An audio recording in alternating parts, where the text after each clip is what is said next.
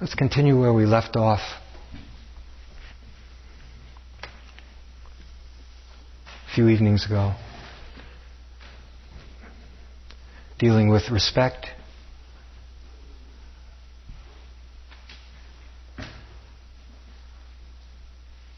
Could call it reverence or cherishing. Intimacy.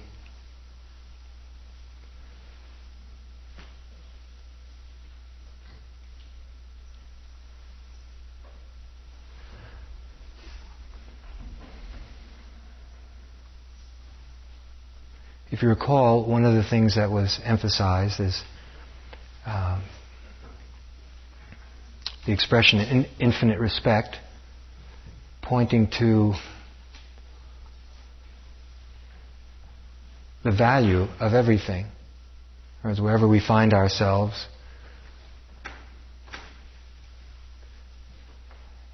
and some examples were explored in terms of people, nature, Really could be anything animals, situations.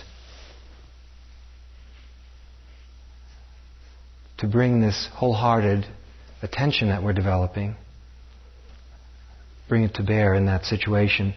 And we were attempting to um, offset or, let's say, perhaps enrich or elaborate upon a certain view that comes to exist about mindfulness or attention, as it's talked about a lot here, because it's such an unassuming word and the instructions are so plain and also unassuming that sometimes there's a tendency to fall into uh, the sense that these simple minded instructions are going to yield simple minded things, but it's not true. So that as mindfulness, maybe it's a, an exciting word for you. For most people, it's pretty neutral.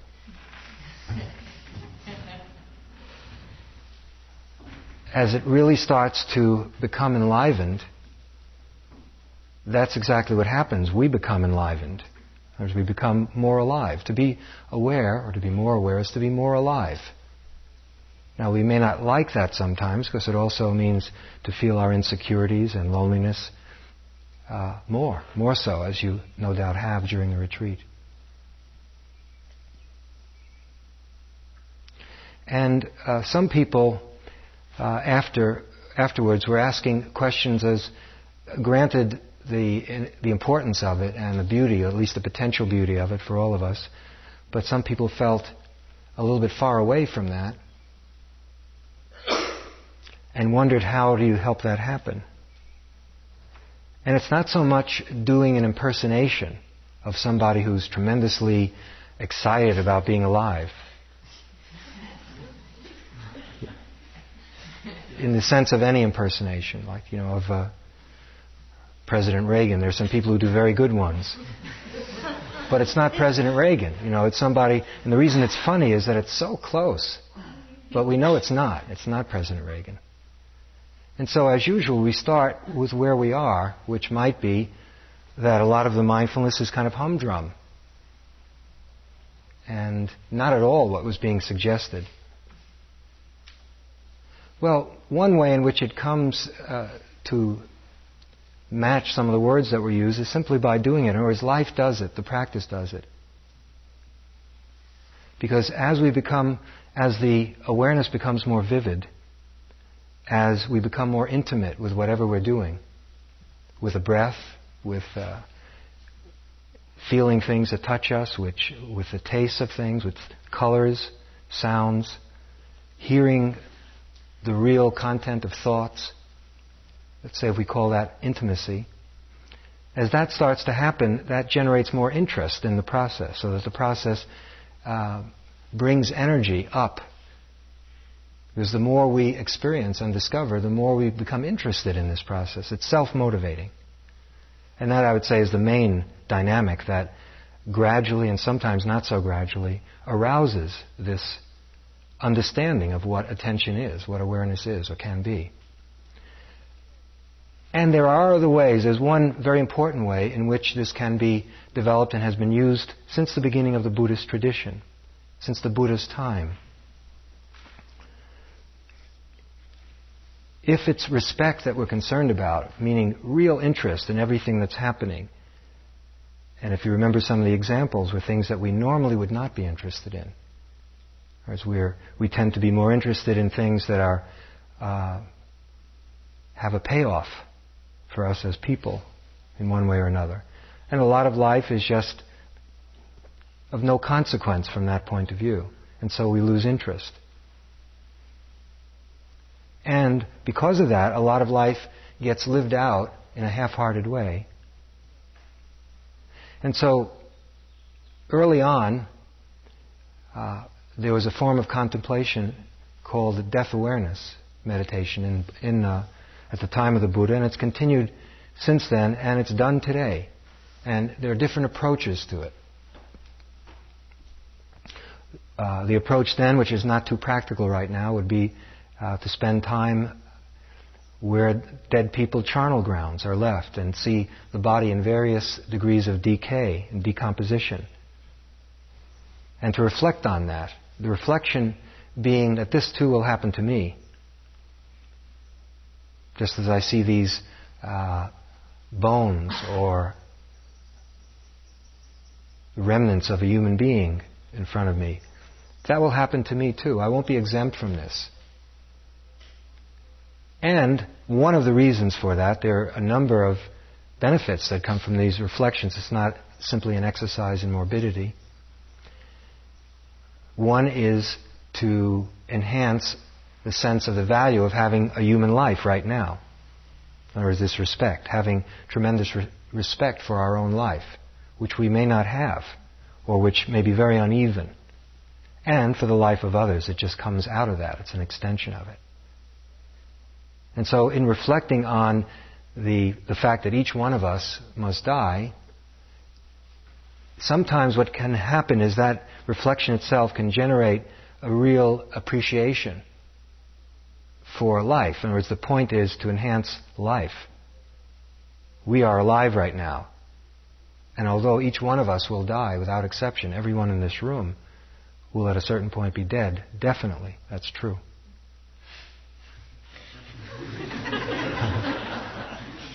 and although there's an unwillingness for us to go along with that law, the law just doesn't care.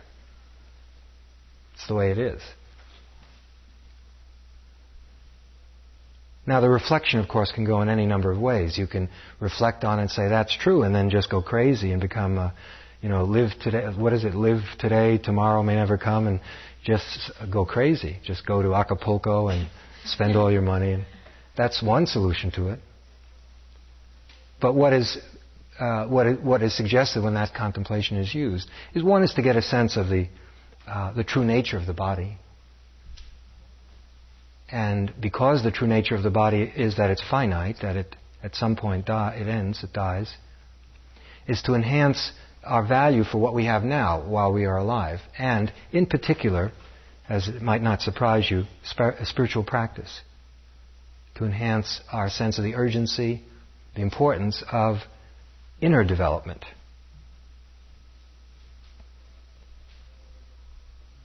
And some of the reflections that can be used now, since it's not so accessible, let's say to see uh, dead bodies at various stages of decomposition, are reflections.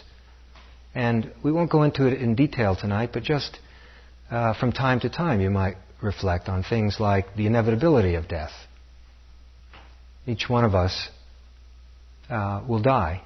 And if you reflect on that and you can make that come more to life, by thinking of perhaps some of the most powerful, uh, forceful, or f- successful, extraordinary people that you can think of who are dead. You know, great athletes, extraordinary actors and actresses, you know, virile, famous people, the Buddha, Jesus, they're all dead.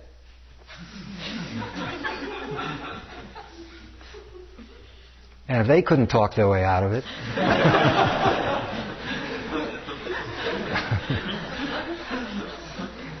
you can be sure that we're not going to be able to. So you can reflect on that. You can reflect on people in your life right now, people are contemporaries. people we're living with, and, and understand, take each one and understand that this person will die. You can reflect on, uh, say, approximately 100, or if you want to play safe, 125 years. If you want to be 150 years, you know. Absolutely everyone who's alive on this planet now will be dead.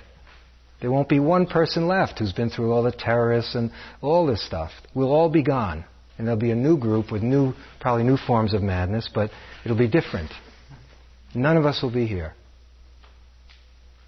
Totally new planet if it's here. It'll be all cleaned out and a whole new cast of people doing the same things over and over. Different outfits,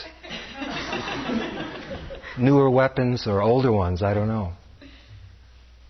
And so you can reflect on that. I've uh, always learned a lot from watching the late shows.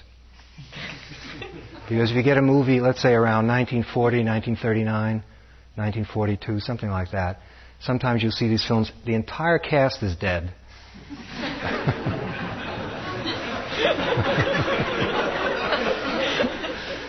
and when they're there, I mean, you know, there's Clark Gable, he's just you know, he's going to live forever. You just you look at him, and the female star, everyone is just so vibrant and full of desire, and you know, the issues are so compelling. You know, uh, love triangles and money and power and success, and the music plays on. The person who wrote the music is dead. The orchestra, the orchestra's dead.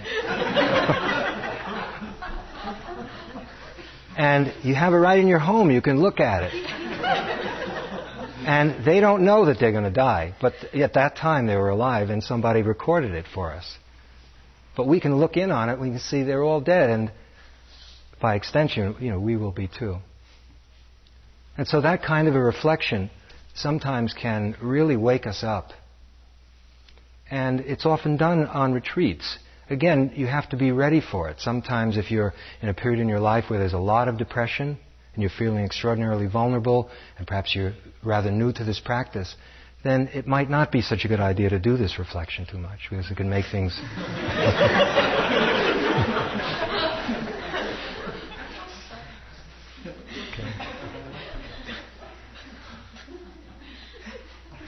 But at other times, when you're feeling more hardy, had what is called a good sitting, no, it's actually quite useful if you're feeling very sleepy or low energy. Sometimes a few moments of a re- reflection like this can wake you up. Yeah. And of course, when anyone that we know dies, actually dies, in addition to learning how to mourn and how to relate to that person as they're dying, there's a teaching for us. The dying person is not only dying, but teaching us that we too have to die. And it's possible to extract from that uh, important lessons, particularly what, we're, what is being pointed at tonight.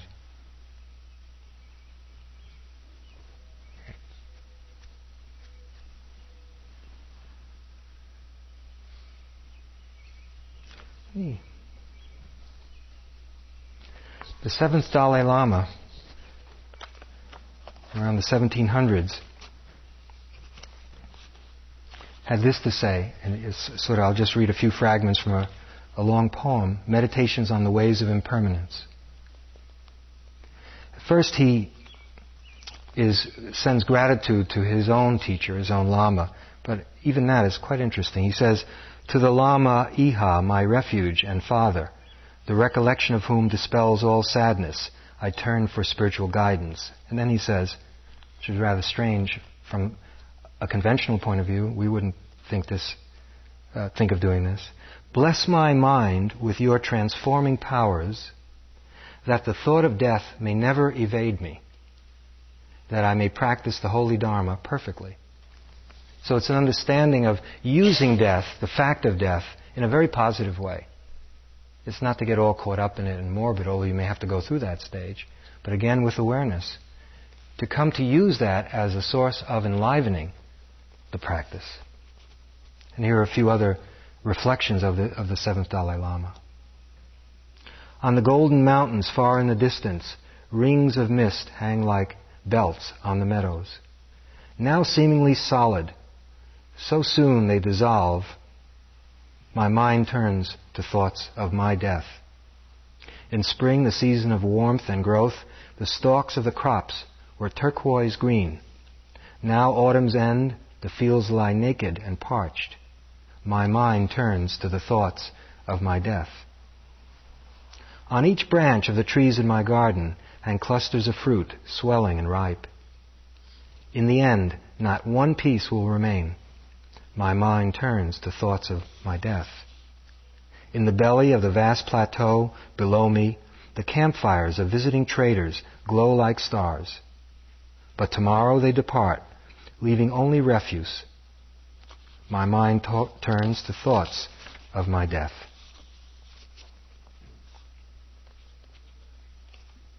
From very birth, a child sees his parents slowly age, sees them each day come closer to the grave.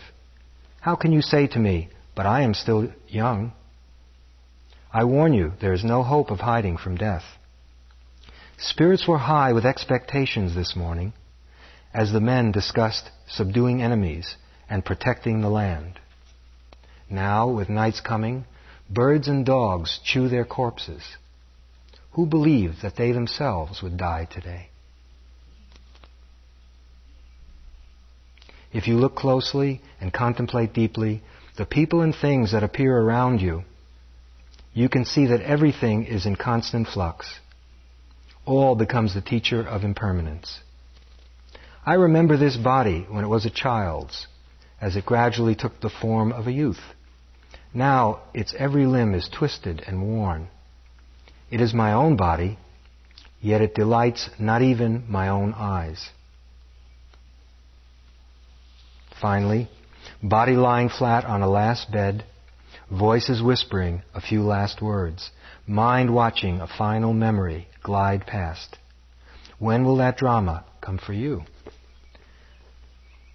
If you read the whole poem and the context within which those uh, kinds of things were taught, you'd understand that it was to generate the kind of energy that we're attempting to generate here, and when, you, when we all leave as well. Other ways in which that kind of sensibility can be activated, I don't know. It's uh, another way of putting it is whatever arouses interest in life, whatever enables us to become really interested, then that does it. And interest is an extremely important, I don't know, perhaps it's the most important thing we're working with here. Some of you know this term dana. You've heard it here, or it means generosity. And on one level, the meaning of, of dana is giving.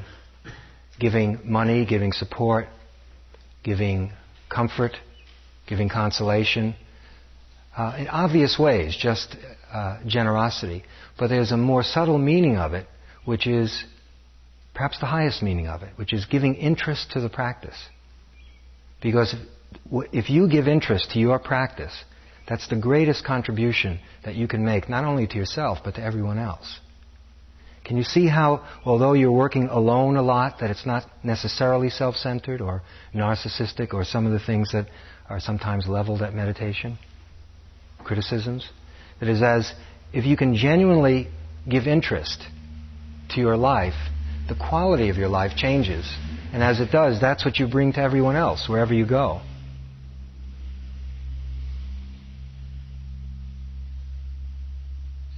Now, it's said that dana gives us a good rebirth. Or as if you give lots of dana, then you get lots of good rebirths. I don't know if you believe in that or believe in rebirth in the first place, or if that dana takes you there, you know, if you make a contribution. But the notion of dana is very important, and understanding its subtle meaning is very, very helpful. Even if you don't get there, at least there's a tax write off. So, it's the very least we get out of it.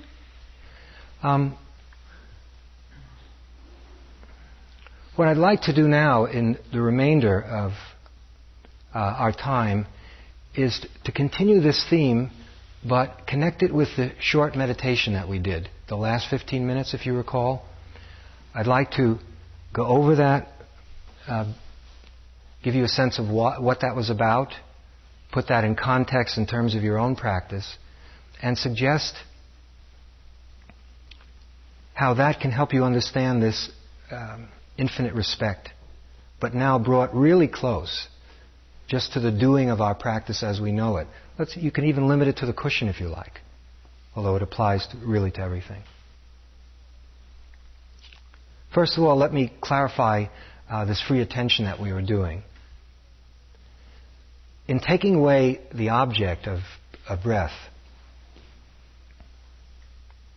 and simply suggesting that you just sit attentively. Now, I don't know what that brought up for you, especially if it was the first time. Perhaps a, a clutching for the breath again, because after all, you've worked so hard for all these days to build this nice hitching post. And now, just as it's perhaps starting to be serviceable, you know, servicing you, and the, the mind perhaps is becoming a little bit smoother, and walking is getting a little bit more rich, etc., suddenly someone says, now just throw it away. Um, one view of practice, and I can't say this is everyone's view, but it is my particular bias, my particular opinion, is that ultimately this is what vipassana ripens into. It ripens into no technique whatsoever. And I, there's enough evidence that it's beyond vipassana. That is, uh, some of the great Christian mystics and in other forms of meditation, Buddhist and other, it seems that what is being said is that at a certain point, as the practice gets stronger, uh, we really have to get into what you might call low tech, or is just throw it all away. You have to travel very light. Just even the breath, breath, mantras, mental notes, counting. You know, they're really endless, thousands of techniques, all of which are helpful. But at a certain point, the practice naturally grows into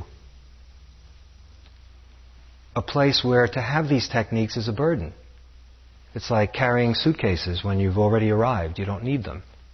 You know, you can put them down. And what was suggested, this, this free attention, it's been called many things. It's called choiceless awareness or free attention.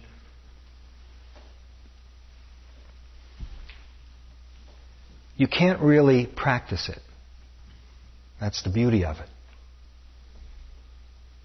What you can do is you can approximate it, and that's all we were doing. And if you uh, feel like doing it from time to time, and I'll suggest how you might do that, what we would be doing is practicing free attention or practicing being choiceless, and clearly that's a bit of a contradiction.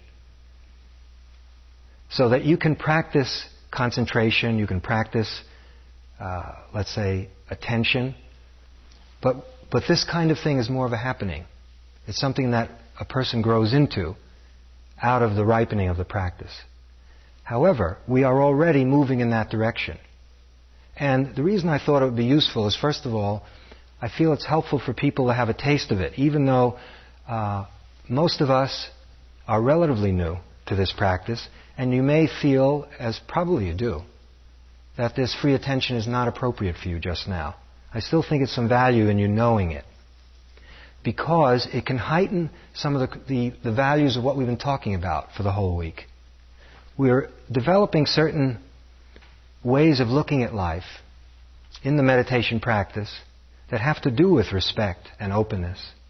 We're developing that. And in this free attention, it's the fulfillment of it. In other words, it's the the purest statement of things that we're already doing right now. Let me see if I can give you an example or give you a feeling for it. In free attention, not only do you drop the breath, but you drop anything. So there's no agenda. There's nothing whatsoever that is held up over and above anything else as being important to attend to. The only goal is the attentiveness itself of what is happening in the vivid present, in the lived present right now. That takes a certain faith and a certain confidence to be able to even begin to do that because you don't know what's going to turn up. And when you Drop the agenda when there's no agenda, and you also don't have a guiding technique like this, like the breath, which gives the ego something to grind its teeth on, so to speak, something to work with. There's control. Is the person, there's something that's deciding to be with the breath, and then your mind's taken away, and then you acknowledge it, and then you bring it back. There's a lot of doing still. Well, who's doing the doing? It's the troublemaker that's doing the doing. Or is the cause of all the suffering is that doer. And yet, can we just say, okay, just, can you see that, let it go, and just be? So, we have to approximate ourselves, um, approximate uh, ourselves into that. It's kind of simulate something which eventually becomes a reality. From this point of view, all the techniques are forms of conditioning. And you all know that. Some of you have had other practices, in fact, have been quite articulate in pointing out how, you know, you did this Zen practice or that Hindu practice and you can't stop it. Here you want to come here and you'd like to just follow the breath, but there's some mantra raging on. These are different things that were reported in different interviews. Or other kinds of attitudes that the first teacher that you had gave to you. It's like your parents. It's a form of conditioning. There's no question about it. But it's a form of conditioning designed to lead beyond all conditioning. Okay, so that at the beginning, if you, even so simple a technique as working with the breath, which is, very close to just being ordinary, does have a lot of doing in it, and it has choices, and there's a, a choice maker. The I, the me. Okay, and there's a goal. We see we, uh, if the mind, you know, all the instructions are giving you little goals. And if you learn them, then you're doing well at it, and you do it, and you feel something happening. It's quite effective. I'm not denigrating the techniques. Quite the contrary. They're extraordinarily important. It's just I'm trying to put it in a larger context, which may help you understand something deeper than the techniques that are going on even right now as we work with the techniques. Okay. For most of us, we do have an agenda all the time, or very often. Moreover, the mind is cursed with this incessant need to calculate all the time. Scheme, calculate, engineer, design, plan. It's constantly figuring out how to do this in order to get that. Instrumental. It's extremely practical. To the point of madness. There's always something in it for the mind. Or it's all right, I'll observe something, but why? What's and you know, a lot of the questions are about that. Now, this is something perhaps you've already learned, but if not, I hope you do. Eventually, you'll see that the most powerful form of awareness is a form of awareness that has no goal other than the seeing. There's no ulterior motive. There is no accompanying calculation or scheme except the pure perception of what is happening in the moment. But we don't have that kind of a mind. Our mind is an admixture of that kind of attention plus all kinds of goals, like if I look at this pain long enough, it will go away, right? the books say so, you kind of promise that, we can't pin you down. Not only that, I do see that. Sometimes it happens. I look at something, it's gone, and I feel good again. Okay, now I'm going to look at the next thing so that it'll go away and I'll feel good. So we poison it. So there isn't that innocence or naive perception. Naive in the sense of just totally attending to what's happening. And it's no wonder that our minds are like that because we've been brought up to look at things uh, very much in terms of what we can get out of them. When we observe anything, it's very often it has some money involved or something that we gain. Perhaps the aesthetic looking is the closest to just looking, just the joy of, of looking and learning. The learning, of course, is intrinsic to this because when there is this pure kind of observation, the learning comes from it. And that has been very damaged for all of us by the school system and by a lot of other things. In other words, our looking has got a lot of comparison in it, a lot of means ends. In words, I'll do this in order to get that. I'll be, I'll be aware of this, of the pain, so that it goes away. And we can't help having that attitude. But the truth is, as the mind gets tired of doing that and just attends without anything else, that's much more powerful. Okay, so one of the one of the lessons in uh, not having an agenda is unlearning gradually and gently this need to be controlling all the time, because that's another way of putting it. We just find it very difficult to let go of the controls. So, in Christian terms, some of what we're doing is learning the art of surrender, letting go. Well, this is this free attention that I'm talking about. What we're letting go of is control itself, or this insecurity that prompts us to constantly have our hand on the steering wheel and on the brake, foot on the brake and the gear shift, and just always wanting to be able to control things. Well, who's controlling things? It's again back to that the troublemaker. There's the, the ego that is protecting itself and getting hurt and enhancing itself and doing a lot of the suffering. When you throw it open and you say no agenda, just whatever turns up, just let the field decide what gets experienced and what gets watched. That de- tends to decentralize the ego. It can be quite terrifying to the ego to suddenly find out that it's on unemployment. You know, that uh, we don't care what you want because there's no agenda. So you just have to be ready for anything or everything. And just, it, of course, that's why it can take many years of practice for this to be, a, be natural for us because it requires a certain confidence, a certain trust in the process itself. The process is if we can allow the mind and body to just do what it has to do without us uh, so often imposing upon it, superimposing upon it concepts, notions, and trying to shape it and engineer it and make it turn out a certain way. What happens is, uh, for example, to not have an agenda is an invitation for the mind and the body to just start to empty itself of itself. It does anyway. Even with our agendas, things are coming up which we have no control over. I don't know if we fully accepted that. You know, that, can you see that it's all out of control? And our mind is going to do what it wants to do. You can order it to have to be calm for the next sitting, but it won't be. And so, uh, what I'm trying to say is the process is already going on with our practice as it is. But when, when it becomes free attention and you let go of everything, literally everything, and just surrender to the moment, just totally allow everything to be exactly what it is, including you're not wanting it to be there. There's just tremendous beauty and power in the practice. And then we clutch up and try to regain control, and we see that. And the fist opens again, relaxes, the hand relaxes again. And the trust and faith is necessary because we don't know where we're going. Of course, we don't anyway, but at least we think we do. And with this, the practice is, you know, to just let whatever is going to happen happen.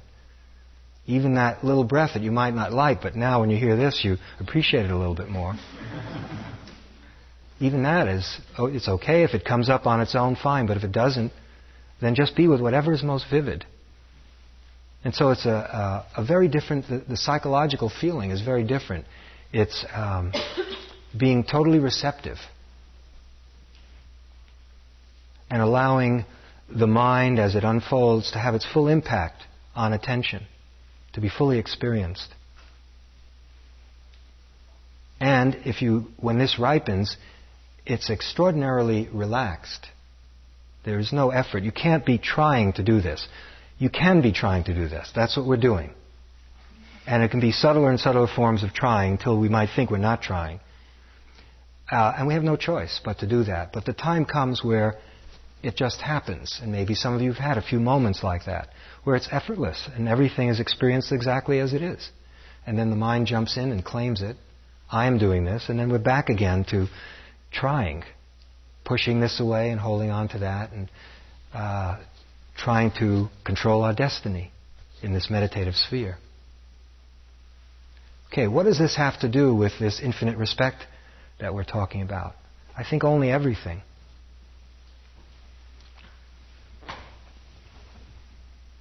In Chinese Zen, they use, I think, a, an image that's helped me a lot.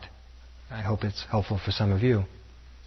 They say always, when talking about a practice that's like this, always stay in the position of the host. Never fall into the position of the guest. What they're saying is that awareness is the host. And the guests are all these incredible variety of, some of them rather unsavory, visitors who come through the mind. All these different mind states, which we tempt every now and then, more than every now and then, we forget that we're the host and we get identified with one of these visiting mind states. In other words, we become a guest. And so what they're saying is, put in another language, be the knowing. Be the knowing. Root yourself in the position of the host. Now, just for a moment, take the analogy into a party. This would be an incredible party if you were to live it the way that this Chinese teaching suggests it. That means, uh, because what is also suggested is that everyone is welcome to this party. Crashers, you know, people who knock over the hors d'oeuvre table, who monopolize the conversation, who, you know, start eating up all your food, whatever they do, become unruly. They're guests, and you're the host, and you've got to know the difference. And you introduce them to everyone else anyway, even though they're a drag. And if you can picture that, just that analogy of where uh, the, the, the art turns on awareness being so stable that everything is visiting it that everything is a guess. And of course, as you know, from time to time, we fall in, we, we forget. And then it's as if we're, we're no longer in the host position, we're no longer uh, witnessing or observing or attending, but rather we're identified with what's going on. Okay, free attention, there's just knowing going on. There's no knower. Because a, know, a knower would be the past, it would be thoughts, it would be some self image. And there's no meditator, most beautiful of all.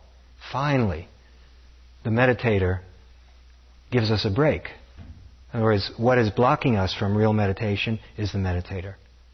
You know, and we've been all trying to be such good meditators for almost nine days now. And that's the problem. It's still the ego, just decked out now as a meditator. You know, it finds out what gets rewarded. Oh, a loincloth and full lotus? Okay. That's what I'll do. And so we're trying to, to meditate, and it's an I. I am trying to meditate. And the whole and the power of meditation is to let go of I and mine, attachment to I and mine. Then there's just seeing and there's peace. I don't want to cut in on Corrado's turf. I hope it's not my turf.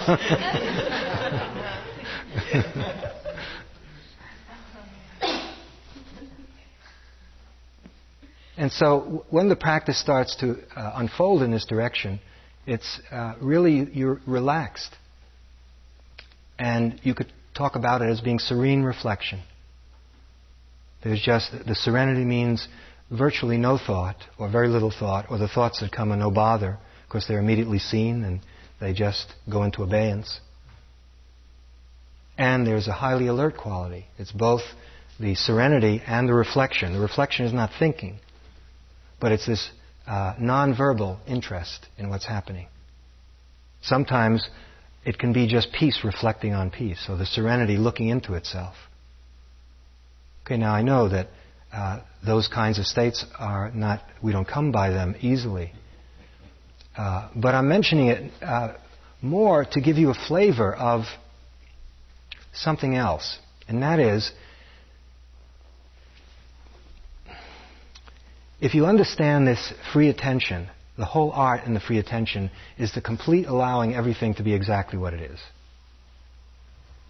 Not trying to add or subtract anything. And if and when that happens, allowing that too to be absorbed. In the, the awareness absorbs that too. So that it's very gentle but ruthless. Because there's nothing outside of it. There's just awareness, and no matter what tries to be an exception to it or tries to sabotage it, including I hate meditation, awareness just fine. Awareness sees the mind hating meditation. And then it's meditating again. Okay, now, to do that means that we have to have a rather radical different difference in our relationship to the things that occur in our consciousness. Now, we talked yesterday, if you remember the first example, of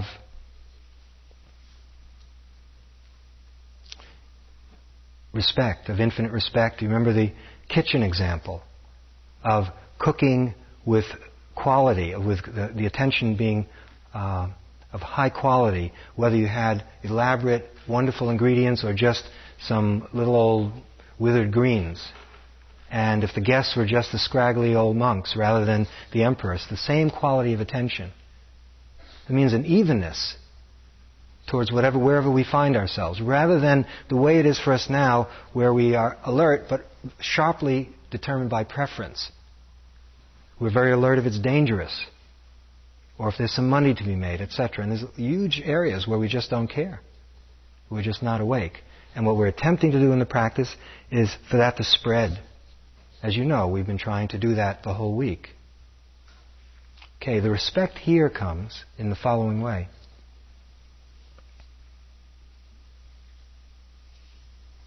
Each one of us finds ourselves being a certain kind of person. You know, it started a long time ago. We were given a certain body and a certain kind of mind, a certain predisposition in life, and very early on, we looked out there and there were other people looking at us called adults, and they started to tell us what we were. They started to tell us about how intelligent we were, or how kind we were, or how weak and, or strong we were, or how sweet we were, or how not sweet we were. And we started to get told, be told about um, who we are.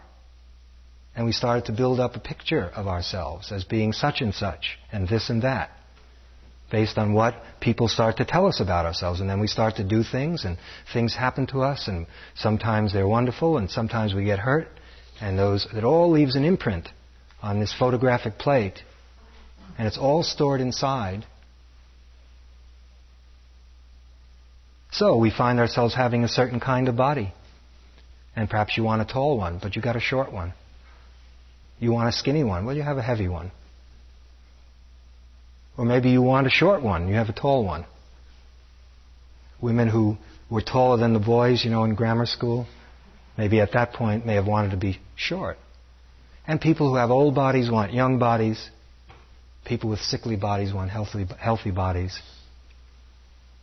People who have certain kinds of jaws and noses want different kinds of jaws and noses and different shapes of legs and uh, different sizes to breasts and you know we all so we have this body. And it can be quite painful. And a lot of it we, we've gone through let's say early on and maybe some even now. In my own case I remember uh, I must have been around 12 or 13 and, and I had very large feet for the size that I was, and I was about 4'8, something like that. And my mother took me to the shoe store, and we walked in, and the, the uh, clerk looked at my feet and he said, "He's got a real healthy foot on him, God bless him."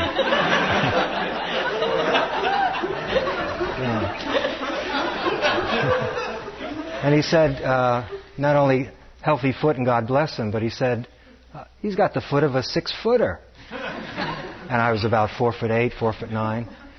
I mean, I felt like dying. I was just beet red. And I spent quite a bit of time, I don't mean, you know, all day long, but it was an issue. As the therapist put it, it was definitely an issue. Uh, let's see, if I can grow fast enough, if I can get to be six foot two, then I'll grow into this size feet. Or maybe there's some operation, I can shorten the feet because it doesn't look like I'm going to grow a whole lot more. But my mind was very concerned with maybe these sneakers aren't as conspicuous. And even to this day, I mean, I brought a pair of, uh, bought a pair of Birkenstocks just a few months ago, and the uh, clerk said, um, "I don't know. I think it's between a 12, uh, let's see, a 12 and a 13 that you need." I said, "12, you know, let's try 12." And so I, I put it on. He said, it's all right, but I think you need a 13. No, no, I think a 12 will do. You know, I never wear socks. And it didn't have any anxiety in it, but I could see there was still some residue, you know, from if it can be sh- smaller, let's make it smaller, you know. And we have the same with our minds. You know, we have all kinds of thoughts and feelings inside of us that have, have been accumulated through our life. And we don't like a lot of them. We don't like a lot of the ways in which we feel and the kinds of thoughts that we have, the likes and dislikes that we find ourselves with. In other words, in a way, none of us asked to be who we are. Suddenly we're inserted in time and space and we find ourselves being such and such a kind of person who likes this kind of movie but not that and prefers peaches but doesn't like apples and, and each one of us is different. Okay, and then meditation, what is that? And if we start from this just uh, allowing this capacity to just totally let everything come out, what do you think is going to come out? I mean, what's been put in is going to what's going to come out. My big feet and your jaw and whatever it is. And all these self images that we don't like, they're going to come out. Because the whole practice is an invitation. Okay, we know you've been down there all this while. It's time to come out. And when they turn up, we don't often like them, and we have all kinds of, you know, a lot of the questions in interviews are, how can I get rid of this one? We don't, we're not quite, after a while you learn that you shouldn't say it that way. because you know what Corrado and I will say, and every teacher here says the same thing, and so you don't phrase it that way, but down deep it's really, there must be some way of easing it out a little bit, making it a little bit more impermanent than it is. And um, that means that we, um, we're not comfortable with it. Because we, we are afraid of certain things. We're afraid of fear, and we're afraid of loneliness, and we're afraid of certain thoughts we have, and reflections, and projections into the future, and certain painful memories that turn up. And the challenge of this infinite respect, you know, we've been moving closer and closer. We started basically outside of ourselves. If we can respect, you know, certain kinds of food. And now we're getting more intimate. And the question is, can we respect ourselves exactly as we are? Uh, we've turned out to be this way. You know, I can't help it. This is the way I am. And you're the way you are.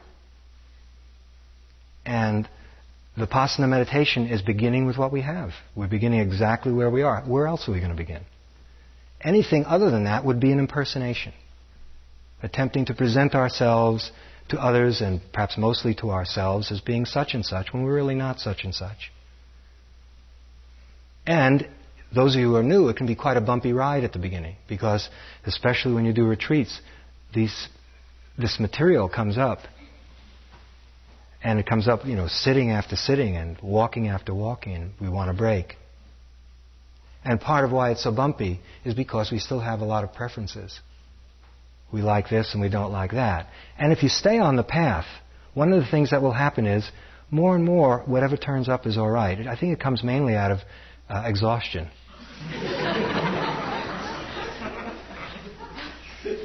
you just get tired of wishing things to be other than the way they are. Because they're going to be what they have to be, and it's your choice. You know, do we allow this to be what it has to be, or do we play a game of wishful thinking? Let's pretend. That was a nice children's program. I don't know if you remember it. It's a little generational divider. you remembered it, right?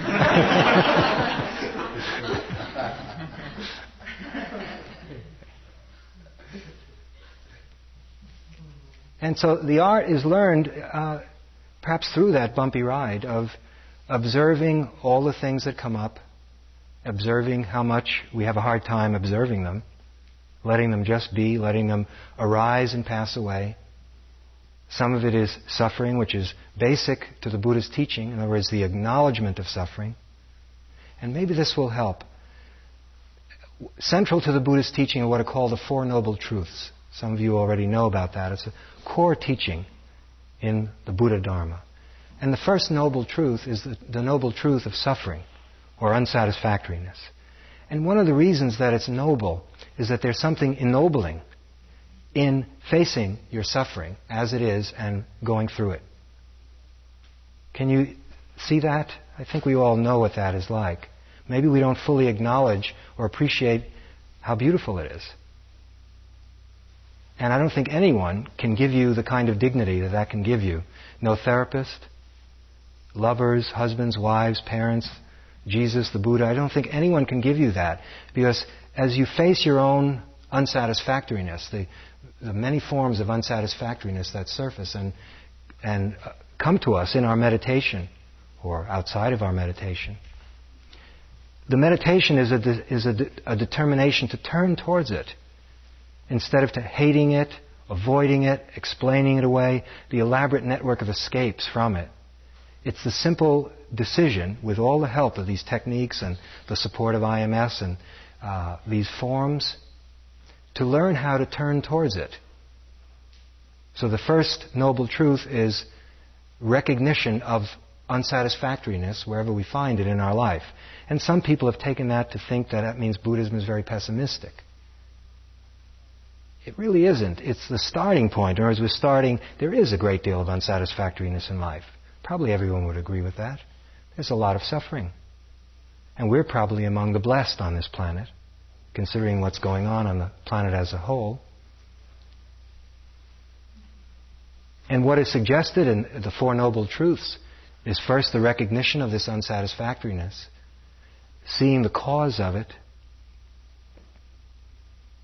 and using the path, the Eightfold Path, of which mindfulness is central and concentration, using that path to examine and to go beyond the unsatisfactoriness. So it starts with definitely a commitment to honor, acknowledge, respect ourselves as we find ourselves. And it's through doing that that the transformation is possible. We don't jump over it or try to jump over it. We allow ourselves to become exactly who we already are. And that's our old friend awareness again. And that has a dynamic all its own, which perhaps you're seeing in, in maybe small ways and maybe not so small, such small ways. Can we have a few moments of silence?